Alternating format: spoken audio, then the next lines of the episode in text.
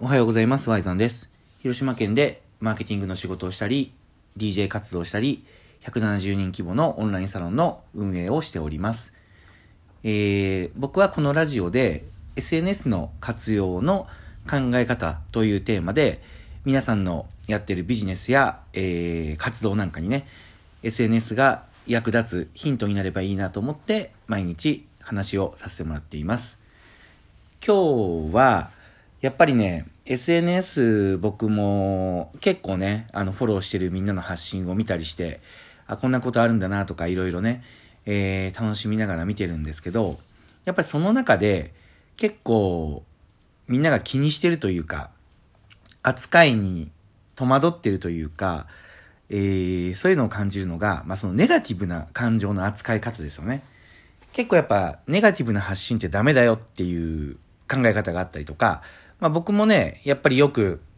あの、あんまりま、マイナスな発信とか、批判的なことっていうのはあんまり避けた方がいいよっていうふうに言ってるんですけど、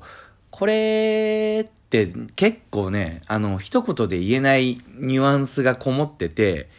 僕も全部のネガティブが NG って言ってるわけじゃなくて、まあ、むしろ、むしろというかむしろ、あのー好きなネガティブもあるんですよ。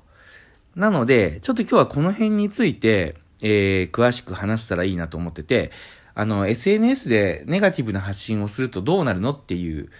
テーマでお話しさせていただきたいと思います。えーこの番組は、大枝由美子さんの提供でお送りさせていただきます。あ、そうそう。で、テーマに行く前に、昨日、SNS での事例を話しますということで、僕のラジオのこのスポンサーのね、話をさせてもらったんですけど、その後、あの、おかげさまで、えー、100円で20枠販売してた、この個人スポンサー枠が、まあ、全部あの、おかげさまで完売ということになりまして、えー、ありがとうございます。これで、あの、20枠分は、スポンサーを読み続けることができるので、まあ、しばらくは、あの、この形でやっていけたらいいなと思います。次のスポンサー第3弾のね、販売は、えー倍にしていくっていうルールでやってるので、1枠あたりが、えっ、と、200円、金額は。だいぶね、だいぶまあ、まあ、まだ、まだね、応援してくれる人がいるのかなっていうところと、えー枠の数が40枠。なんで、この200円で40枠で、えー放送回が間に合わなくなったら、また50円に戻して、えー一からやっていこうかなと。こんな風に思ってますので、えー興味ある人はチェックしておいてください。はい。というわけで、えー SNS でネガティブな発信をするとどうなるかというところなんですけど、これね、僕大きく分けると、SNS のネガティブ、まあ SNS に限らずネガティブか。ネガティブな感情っていうのは、あの、3つ分けれるのかなと思ってて、この3つをまず説明していきますね。で、ま、まず1つ目が、あの、自分を許すためのネガティブ。これですね。で、この自分を許すためのネガティブっていうのがどういうかということかというと、まあ、普段ね、弱音を吐かずに頑張っているけど、良くないことが続いたりとか、辛いことがあった時、まあそんな時はね、あのーネガティブなこともね、弱音も吐きたくなるし、えーそれを SNS にね、書いてしまいたいという気持ち、これはね、あると思うんですよ。で、僕は、これは、あのー全然悪くないというか、ね、あのありかなと思ってて、結局、なんだろうな。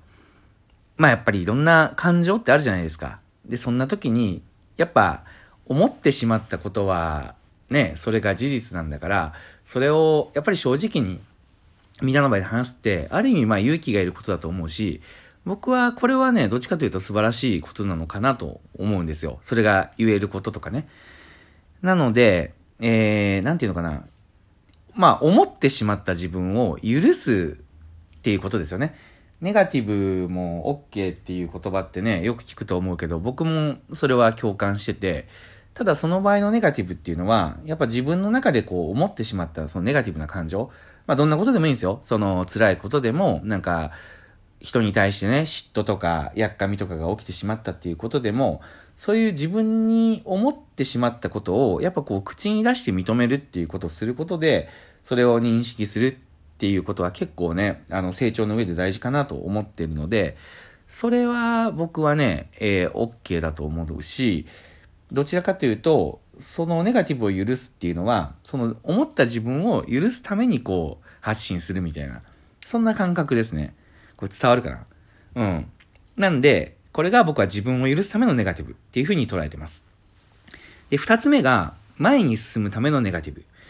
これはね、あの、わかりやすいと思うんですけど、やっぱり、ネガティブな感情から成長って起こると思うんですよ。有名なところで言うと、あの、任天堂の Wii とかですよね。Wii って、今でこそあの、家族みんなで楽しめる家庭用ゲーム機として、まあもうだいぶね、発売されて時間も経ってるので、今はまた新しいゲームが出てるのかもしれないですけど、えー、革新的なゲーム機として世の中に出ていったんですけど、これの開発会議の初期段階では、あの、ゲームの、な、なんだ、なんていうかな。あの、他社のゲームの悪口とか、業界の文句とか、そういうところから実はこれ始まってるんですよ。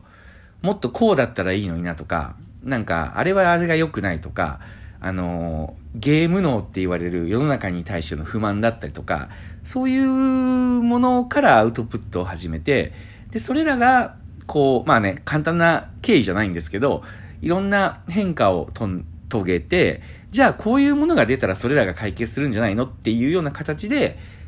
生み出されたっていう経緯があるんですよ。でそこからもわかるように、個人レベルでもね、例えば僕のあの DJ 活動とかって、僕やっぱ終わった後に結構あれをああすればよかったなとか、これをこうすればよかったなって思うし、まあ、場合によっては SNS にその自分の反省点とかを書くと思うんですよ。けどまあこれって要は自分がまだまだできると思っているからだとか、やっぱりこう、なんていうのかな、進化の視点っていうのは現状のネガティブっていうものの中に含まれてることがやっぱ多くて、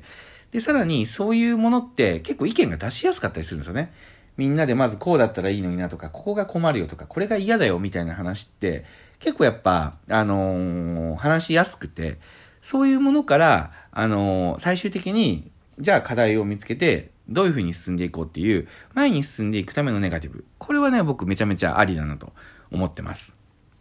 はい。で、三つ目。これなんですけど、三つ目僕が思ってるのは、あの、自分が気持ちよくなるためのネガティブですね。これなんですよね、僕が嫌なのは。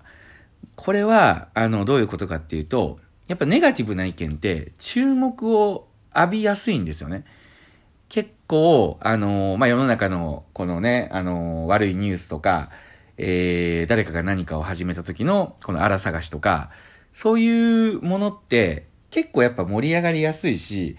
流されやすいんですよね、人っていうのは。で、反応もあるし、だから、結局、良くないのは、それを求めて、次第に自分が、こういう発信すれば注目してもらえるんだなっていうところで、そっちに自分が寄っていっちゃう。自分が気持ちよくなるためにネガティブなことを考えちゃう。これはね、僕相当良くないと思ってて、で、言ってるうちは気持ちいいし、あのー、話も盛り上がりやすいとは思うんですよ。ただ僕はこれには絶対耳を貸さないようにしてます。なぜならこれっていうのは、まあ以前にも言ったけど、結局自分が何かやろうとかって思った時に必ずね、自分に返ってくるわけで、結局ね、あのー、何も生み出さないと思うし、自分が前に進まないと思うんですよ。そういう意味も込めて、えー、僕はこの自分が気持ちよくなるためのネガティブっていうのは、あまり、えー、好きではないということをしっかり言っておきたいなと思います。はい。で、えー、テーマの SNS でネガティブな発信をするとどうなるかっていうのが、まあこれ一概には言えないっていうのはよく伝わったかなと思うんですけど、じゃあ、この3つのネガティブを発信することでどうなるかっていうところですよね。で、1番目の自分を許すためのネガティブを、まあ、発信することができる人。まあ、言うならば自分をさらけ出すことができる人は、これは、あの、周りに優しい人が集まってきます。やっぱそれを、あのー、見て、弱音吐きやがってもっと頑張れよっていうようなね、感じのタイプの人は、からは避けられるでしょうし、私もわかるよと、そういう時あるよっていう風な人が周りに集まってくるのかなというふうに思います。で、前に進んでいくためのネガティブっていうのを発信できる人は、これはね、もう分かりやすいと思うけど、やっぱ挑戦するのが好きな人が集まってくるし、それを応援するのが好きな人が集まってきますね。やっぱ自分に足りないというところに向き合って、え、前に進んでいこうっていうところが伝わると、そういう人が集まってきやすいのかなとはい。で、3番目の自分が気持ちよくなるためのネガティブを発信してる人には、これはまあ当然なんですけど、あの、批判が好きな人が集まってきます。はい。で、批判が好きな人が集まってくれば、自分の周りの世界が、その、ネガティブなものだけになって、えー、いつしかね、自分が何もできなくなるというようなところに行っちゃうのかなと。これね、本当に恐ろしいところではあるんですよ。こんな風に言ってますけど、僕もね、昔はその会社員時代に、やっぱりこう失敗っていうのは許されないっていう風に思って、誰かが何かやりたいって言ったところの、まあ、上げ足というかね、そのリスクの指摘みたいなところをしてきたので、それって一見、あのー、ね、いいことのように見えるけど、まあ時代がもうやっぱ変わっちゃって、とにかく今は変化のスピードが速い時代に、そんなリスクを潰してから動くとかってやっていたら、ね、だいぶ遅れてしまうので、そういう意味では、この自分がね、気持ちよくなるためのネガティブっていうのは、僕は取り扱いにね、気をつけた方がいいんじゃないかなと思います。楽しんでね、おそらく、や、言ってる方、やってる方は。ただ、それをやると自分のフットワークが重くなってしまうっていうところだけ気をつけて、えー、いけばいいのかなと。僕は、あの、ネガティブっていうものの発信をこんな風に捉えてます。なんで、えー、絶対に弱音を吐くなとか、そんなことを伝えてるつもりはないので、そこは、あの、安心して、楽に僕の発信を受け取ってくれればいいなというふうに思ってますので、えー、よろしくお願いいたします。はい。というわけで今日は、あの、ネガティブな発信をするとどうなるかというような話でした。えー、今日もですね、なかなか外はいい天気なんですけど、僕は一日デスクワークして、えー、週末は法事があるので実家に帰ろうと思ってます。はい。そんな感じで、えー、週末頑張って働こうと思いますので、皆さんも良い一日をありがとうございました。